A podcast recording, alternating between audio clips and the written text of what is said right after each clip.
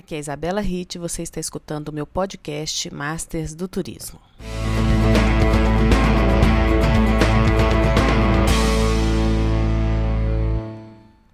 Bom dia, boa tarde, boa noite, porque não importa que horas você está escutando esse podcast. O que importa é que aqui eu apresento conteúdo de qualidade em planejamento, gestão e marketing do turismo a qualquer hora. A cada 15 dias, vamos ter uma agenda onde eu comento algumas notícias do turismo e também sempre vamos ter um entrevistado. Hoje vai ser o Otávio de Toledo, ou apenas Toledo, como ele é mais conhecido. Ele que sempre entrevista, hoje é um entrevistado. O Toledo comanda o programa Aviação Cipó e nas plataformas digitais você também pode encontrá-lo no Viajando com Toledo. Continua comigo que a nossa conversa com ele vai ser conversa boa. Afinal, ele é um mineiro que conhece o estado de norte a sul. Aí fica até o final, que eu vou contar o que tem de novo no meu conteúdo nos últimos 15 dias, hein?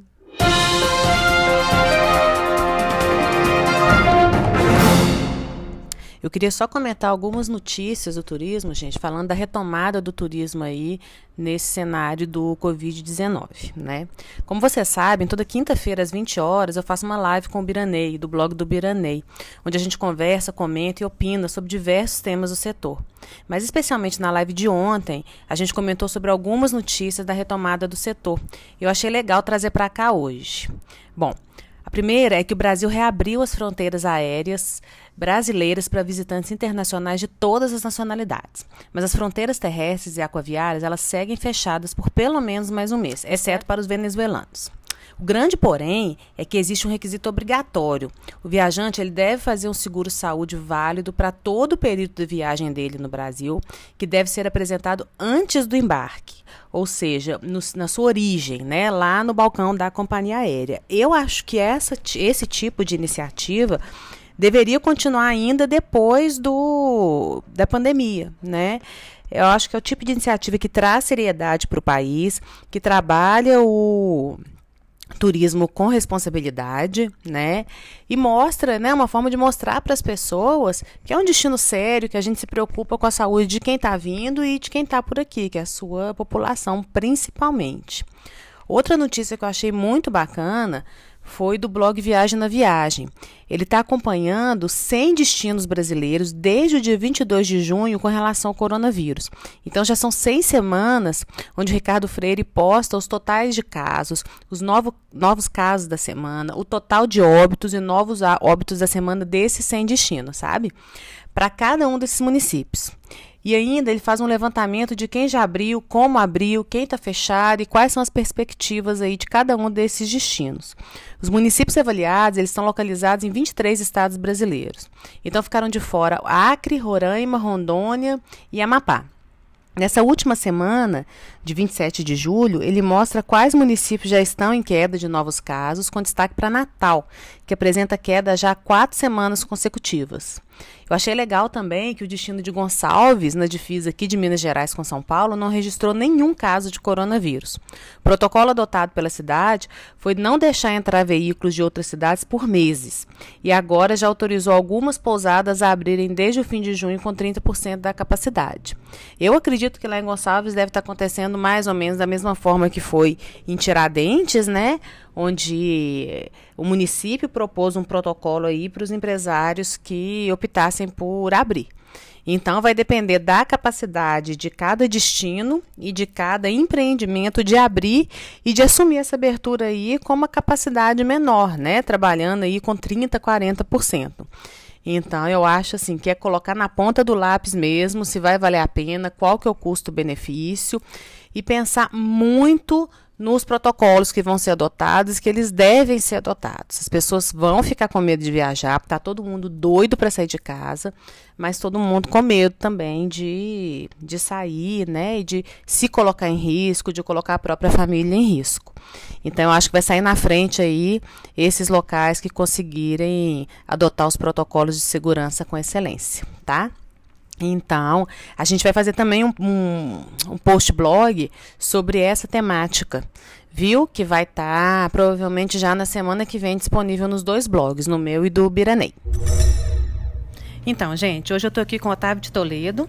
Em Minas, quem não conhece o Toledo pelo futebol, conhece pelo turismo, ou vice-versa, né? E no Brasil também o Toledo já tem rodado alguns destinos, ele produz muito conteúdo bacana sobre o setor. E aí eu queria trazer o Toledo aqui hoje para a gente conversar um pouco sobre a percepção que ele tem de destinos e contar um pouquinho dessa carreira, Toledo. Bem-vindo. É um prazer estar aqui com você, Isabela. E a questão é essa, né? Eu comecei é, no futebol, como você disse, é, trabalhando no Diário da Tarde, né? Comecei até antes no, no Debate, Jornal Debate, do Oswaldo Nobre. Fui para o Diário da Tarde.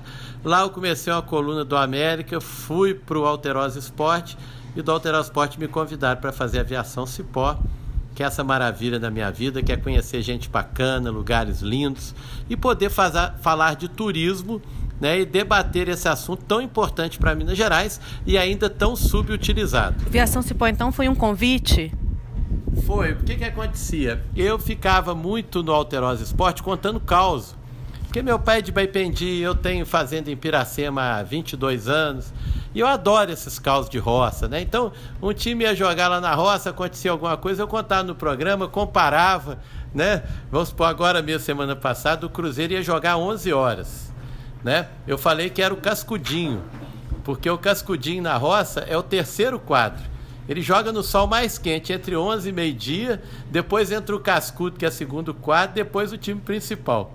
Então essas histórias da roça levaram o Carlos Ribas, que é meu sócio hoje da marca Aviação Cipó, a me convidar, Toledo, faz um programa rodando o estado, contando caos e falando de turismo, de cultura. Ah, eu não dou conta não. Ele insistiu comigo, ainda bem que ele insistiu, que a aviação Cipó mudou a minha vida. Eu era jornalista de jornal diário, na época o Diário da Tarde. Eu era super estressado, trabalhava de uma a duas da manhã, a hora que o jornal fechava. E a aviação Sport mudou minha vida. Porque hoje, por exemplo, nós estamos aqui gravando essa matéria em Acuruí. Eu estou almoçando num lugar super agradável. E isso foi muito bom para mim, não só profissionalmente, mas pessoalmente também. E nisso aí já se vão quantos anos de aviação Cipó? A aviação Cipó agora em novembro faz 17 anos, né? E mais de 700 municípios visitados, 830 episódios inéditos. Então, a história de Minas Gerais hoje, do turismo e da cultura, passa também pela aviação Cipó. E eu vou aproveitar e convidar os seus ouvintes, né? Quem te acompanha aí, para nos seguir também, Aviação Cipó Viajando com Toledo, né? Que é meu canal no YouTube. Tem mais de 900 vídeos, sendo muitas Aviação Cipó. Tem também muitas dicas de pousadas, de hotéis. Tem o Instagram, o Facebook também, o Twitter. Tudo Viajando com Toledo. Estamos lá te esperando para falar de coisa boa, falar do turismo, da cultura de Minas Gerais. Ô Toledo, então, ano que vem, o Viação Cipó vai atingir a maioridade, né? É, 18 anos. E aí, nesses anos todos aí, você já deve ter visto muita coisa nos municípios, já deve ter refinado muita a sua, muito a sua percepção. Eu imagino que o Toledo da Aviação Cipó de 17 anos atrás era um outro Toledo diferente, né? Então eu queria saber o seguinte, quando você visita uma cidade, uma região, você consegue perceber claramente nas suas gravações se esse município ou se essa região tem uma gestão bacana, aí tanto do poder público quanto da iniciativa privada, se é um destino organizado, isso fica claro para você? Fica sim, Isabela. E o fato é o seguinte, né? Infelizmente, eu tenho que, que declarar aqui que eu quase nunca vejo alguma organização, nem do poder público e nem do, dos empresários ou do, da sociedade. O que te dá um campo muito grande para o seu trabalho. Né? Que eu sei que você, o Biranê, são pessoas especializadas em turismo e que deveriam ser muito procuradas por essas prefeituras. Por quê? Hoje eu sinto que algumas cidades só estão um pouquinho à frente. Monte Verde, por exemplo, que é lá no extremo sul, divisa com São Paulo, né? Só que lá é mais uma gestão paulista do que a mineira. Lá tem mais paulistas, empresários paulistas, mas funciona muito bem. A exemplo do que acontece em Gramado, que os empresários assumiram e o negócio funciona. Né? Agora, vejo é, Monte Verde, vejo um pouquinho de organização em São Lourenço, do, mais do, do Convention Bureau, mais das pessoas que estão fora do governo municipal, sendo que a Prefeitura de São Lourenço também tem uma preocupação com isso. E vejo também um pouquinho em Tiradentes. Mas Tiradentes me chama a atenção que é um turismo que expulsou muito a população local. Você não encontra alguém de Tiradentes tendo um hotel, tendo um restaurante. Eles pegaram a população de Tiradentes, levaram para a periferia de São João del Rei e hoje o turismo em Tiradentes é feito por francês, italiano, carioca, paulista, gente de Belo Horizonte e as pessoas da terra perderam a oportunidade. Eu não gosto desse tipo de turismo. Eu não quero um turista que chegue aqui em Acuruí, expulse a Cirlei, expulse a dona aqui desse restaurante e fique é, só gente de fora. O turismo ele precisa da cultura e da origem da terra. Então, mas Tiradentes, mesmo assim, é um bom exemplo de que as coisas davam certo, a prefeitura fazia muitos, muitos eventos. Mas no mais, no geral, Minas Gerais tem muito pouco. Né? Tem boas pousadas, tem bons restaurantes, mas essa organização que você está falando, o governo federal nunca fez nada. O governo estadual nunca fez nada. Eu nunca vi um secretário de Estado de Turismo que fizesse alguma coisa convincente. E as prefeituras, tadinhas, lutam às vezes, igual vejo Tabira, com muito boa vontade, mas falta recurso. Que a prefeitura já caiu tudo no colo dela, ela paga a polícia, ela paga o carro da polícia, ela paga o remédio, ela paga o médico. Não sobrou dinheiro para a prefeitura. Então acho que Estado e União deveriam investir mais no turismo. Ótimo, Toledo. Na verdade, quando a gente está falando de planejamento turístico, é isso que a gente fala. Não adianta o turismo ele ser só para o turista. Ele precisa que a sociedade participe, que ele seja benéfico para a comunidade, senão não vai gerar desenvolvimento. Ele vai expulsar quem está ali e aquela comunidade não vai crescer. Ela vai ser isolada, né? E realmente isso fica claro, né? A gente percebe você viajando, às vezes você não fica nem tanto tempo no destino e consegue perceber isso tão claramente.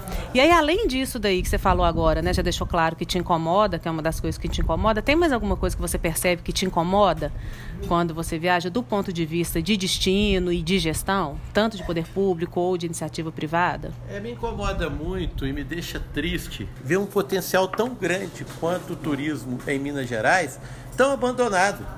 Sabe? Porque a gente vê donos de pousadas fazendo o possível, a, a gente vê donos de restaurantes, mas a gente não vê uma organização. Porque como é que funciona na Europa e nos Estados Unidos, principalmente nos Estados Unidos? O governo não se mete muito no turismo, no negócio, mas tem rodovias excelentes, tem aeroportos que funcionam, tem ferrovias, né? a estrutura de saúde é boa, tudo funciona. Então o turista vai. Agora eu te pergunto, acabei de falar de Tabira. Uma cidade com um potencial que só pede para Ouro Preto, mesmo assim é pau a pau. Tem Serra dos Alves, Ipoema, Senhora do Carmo, é um lugar maravilhoso, caminhos drumondianos. Agora, quem que anima aí no final de semana para Itabira, naquela estrada vergonhosa? Que o governo federal, que agora está pondo bilhões aí na economia, não pôde gastar 3 bilhões para arrumar aquela estrada para parar de morrer gente e fomentar o turismo. Então não adianta o, o, o prefeito, às vezes, o, o empresário fazer a parte dele se o, o governo federal e estadual não fizerem. Certo? Tem que ter estrada, tem que ter aeroporto, tem que ter ônibus, tem que ter trem. Aqui podia ter trem circulando de passageiro. Então, é, eu fico decepcionadíssimo, não desisto nunca. Criei até a Associação Turística Minas Gerais, que é uma ONG que eu sou presidente, para tentar ajudar. Só que o que, é que eu vejo? Tudo que eu faço é pequeno perto do que o governo pode fazer. Que é o governo que tem que fazer, ele tem dinheiro para isso. Olha aí o tanto de dinheiro que pôs na economia agora, de forma boa, de forma positiva. O Brasil não parou porque o, o governo pôs dinheiro. Por que, que ele não põe esse dinheiro antes para estruturar o país? Para onde vai esse dinheiro? Será que eles roubam isso tudo e não sobra e esse ano não puderam roubar por causa da pandemia e vai vir? Então, o governo tem que investir. E o Estado, principalmente. Né? Que eu já vi é, secretário de turismo, enfermeiro, já vi secretário de turismo, engenheiro. Eu vejo secretário de turismo de todas as áreas, menos do turismo. Aí não adianta. Né? Aí não adianta. Como é que vai. Aí o cara vai lá só porque é amigo do governador, porque o partido apoiou, vira secretário de turismo. E a gente não vê nada. Você vê, por exemplo, esses circuitos que a gente tem, como que eles são mal feitos. São mal feitos. Tem uma cidade a 200 quilômetros da outra no mesmo circuito. Então a cidade tem nada a ver com a outra. E a gente com potenciais enormes, como aquele programa que a gente fez na aviação Spó, entre serras, fazer um circuito entre a Serra do Caraça e a Serra do, da Piedade, fazer um circuito do sul de Minas ali só da água mineral, Caxambu, Baipendi, Cruzilha, é, São Lourenço, é, Cambuquira, Lambari. Por que não? É muito fácil organizar isso. Está faltando é boa vontade. E tomara que o governo aproveite esse momento difícil que a gente está vivendo, tanto estadual como federal, para acordarem para o turismo, que com pouco investimento vai retornar muito dinheiro e muito trabalho, muita renda. Eu tenho certeza disso. Eu acho que falta qualificar o pessoal para entender isso também, sabe, Toledo? Para não ficar também só na mão, na mão de governo. Porque muitas vezes o que, que acontece? Tem a política pública lá, o Entre Serras que a gente fez na época, que eu estava à frente do Circuito do Ouro, a gente dividiu o Circuito do Ouro comercialmente falando em quatro roteiros. Então por que, que os outros circuitos também não vão nessa linha e dão esse teor é, mais comercial para os seus circuitos, ao invés de também ficar só esperando? Claro que seria excelente se o governo fizesse muita coisa, mas também a gente tem que parar de esperar só, só o governo, né? É, eu penso assim. E desses destinos aí, o que, que mais te atrai? Além do amor que você tem por Minas Gerais.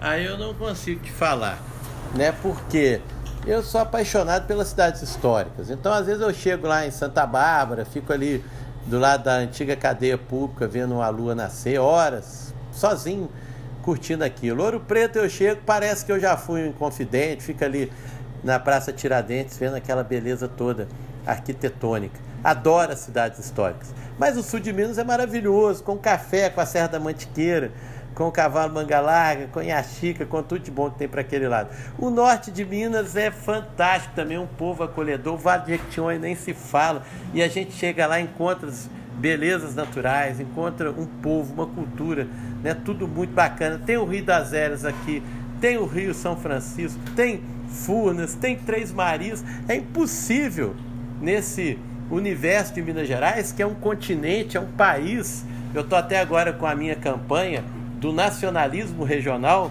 para a gente ser cada vez mais regionalista, cada vez mais bairrista em Minas Gerais e curtir, comprar as coisas daqui, o doce daqui, a roupa daqui e passear por aqui. Então, é impossível definir um lugar mais bonito em Minas Gerais, o que eu gostei mais. É, é muito diferente como é que você vai comparar uma cidade histórica com o Lago de Fudas, o Rio São Francisco é, com a Serra da Mantiqueira? É tudo bonito. Então, assim, eu acho que tem para todos os gostos. A gente tem calor, tem frio, tem água quente, água gelada, tem tudo para o turismo. É só organizar. Aí é que eu concordo com você que tem que a sociedade fazer, as ONGs fazer, todo mundo, mas o grande cara que tem a grana e que pode iniciar essa organização é o governo. Que é o que eu te falei, nós não vamos construir a 381. A 381 só pode ser do governo. Então eu passo esse recado aqui com você que eu acredito demais no turismo. Pode ser a indústria mais rentável e que proteja a natureza e nossa cultura em Minas Gerais. Mas tem que fazer de forma organizada.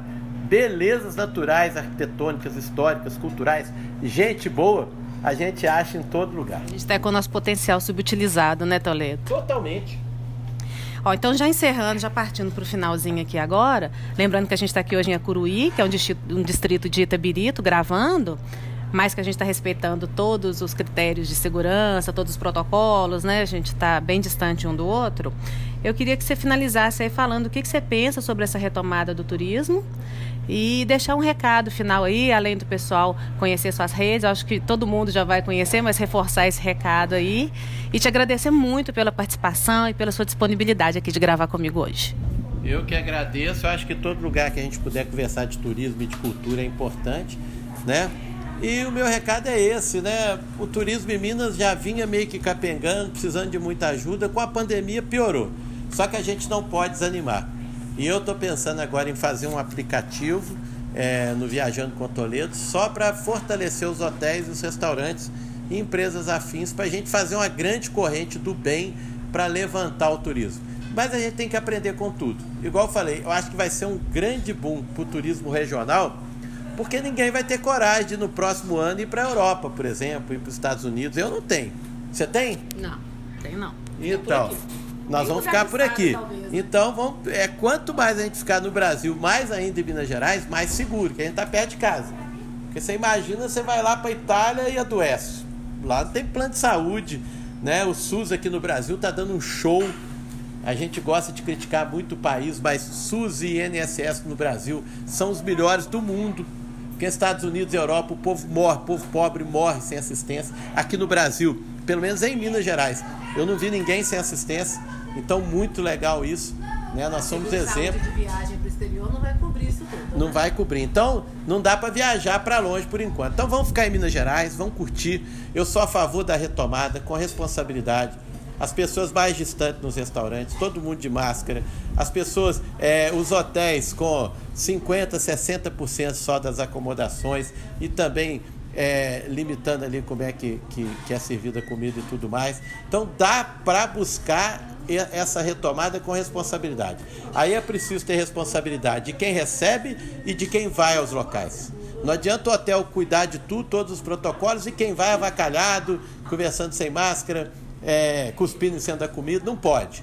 Todo mundo tem que fazer a sua parte. A vantagem desse vírus é que a gente pode evitá-lo muito. Se todo mundo cuidar, a gente acaba com ele. São os avacalhados, são os responsáveis, são aqueles que acham que o vírus não existe, é que ajudam a propagá-lo. Quem está certinho, às vezes, leva tinta por causa do outro. Então, é só ter cuidado. Esse vírus não é brincadeira, mas a gente pode vencer com educação e com organização. E acho que pode abrir gradativamente o turismo, respeitando essas normas. E agora eu vou almoçar, que você já me atrasou, tem um ovo frito me esperando ali. Obrigada, Toledo. Um abraço.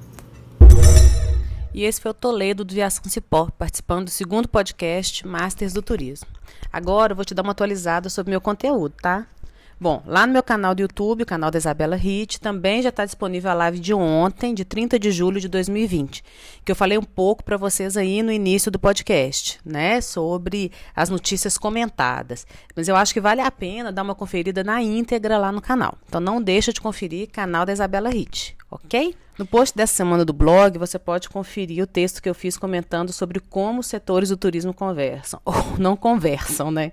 Eu abordei sobre a relação dos profissionais que atuam no mercado de uma maneira mais comercial e sobre os que atuam no planejamento do setor. O título do post é Turismo, que negócio é esse? Acho também que vale a pena, ele está bem legal esse, esse post. E lá no blog tem também a área de assinantes, que é uma área exclusiva para quem quer ter um material mais denso sobre o setor. É um material exclusivo e a cada semana eu coloco alguma coisa nova lá. Tá? Aí são e-books, textos especiais, infográficos e podcasts diferentes deste daqui que você está escutando. Tá? Os podcasts do Acesso Master, eles ficam lá no próprio blog. Os planos eles podem ser ou semestral ou anual e a partir de R$ 15,90 por mês é possível ter acesso a esse conteúdo. O primeiro texto ele já está disponível, que eu falei sobre gestão de instâncias de governança regional na prática, e também já está disponível um e-book que vai ensinar o passo a passo para a configuração de uma IGR ou instância de governança regional, né? Nesse book, são 24 páginas que eu falo desde a mobilização dos atores para compor uma instância de governança regional até a definição das rotinas. Eu passo ainda pelas documentações necessárias para a formação dessa instância de governança, a construção do planejamento estratégico, como fazer, a construção do plano de trabalho anual e o orçamento anual tá? Então, esse material tá bem bacana, um passo a passo mesmo. Eu tenho certeza que é diferente de tudo que você já viu até hoje aí com relação à formação de instâncias de governança. E também eu deixei disponível um bônus, tá? Que é um cronograma pronto para implantação da IGR, seguindo os passo a passo lá do e-book. E eu tenho também, gente, uma novidade que agora dá para me achar em outra plataforma. Já há duas semanas eu estou assinando a coluna de turismo do jornal Estado de Minas Digital. Eu fiquei muito feliz com o convite deles e por lá os meus textos eles são mais leves e são bem menos técnicos, né?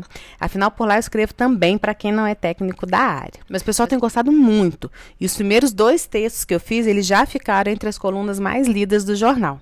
A minha coluna ela sai no Estado de Minas Digital toda terça-feira. Você consegue achar o link na minha bio no Instagram, ou você pode jogar no Google Estado de Minas Digital e procurar lá nos colunistas, tá? O meu blog também está dentro do portal AI a partir de, de agora.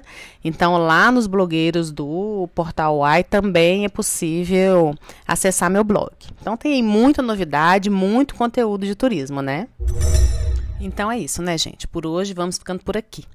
Eu quero agradecer a você que ficou até o final e te convidar para o próximo podcast que sai em 15 dias. E aí, gostou? Indique esse conteúdo para os seus amigos e parceiros de jornada no turismo. Vamos juntos dar ao turismo o lugar que ele merece na economia e do desenvolvimento do país, né? Até a próxima!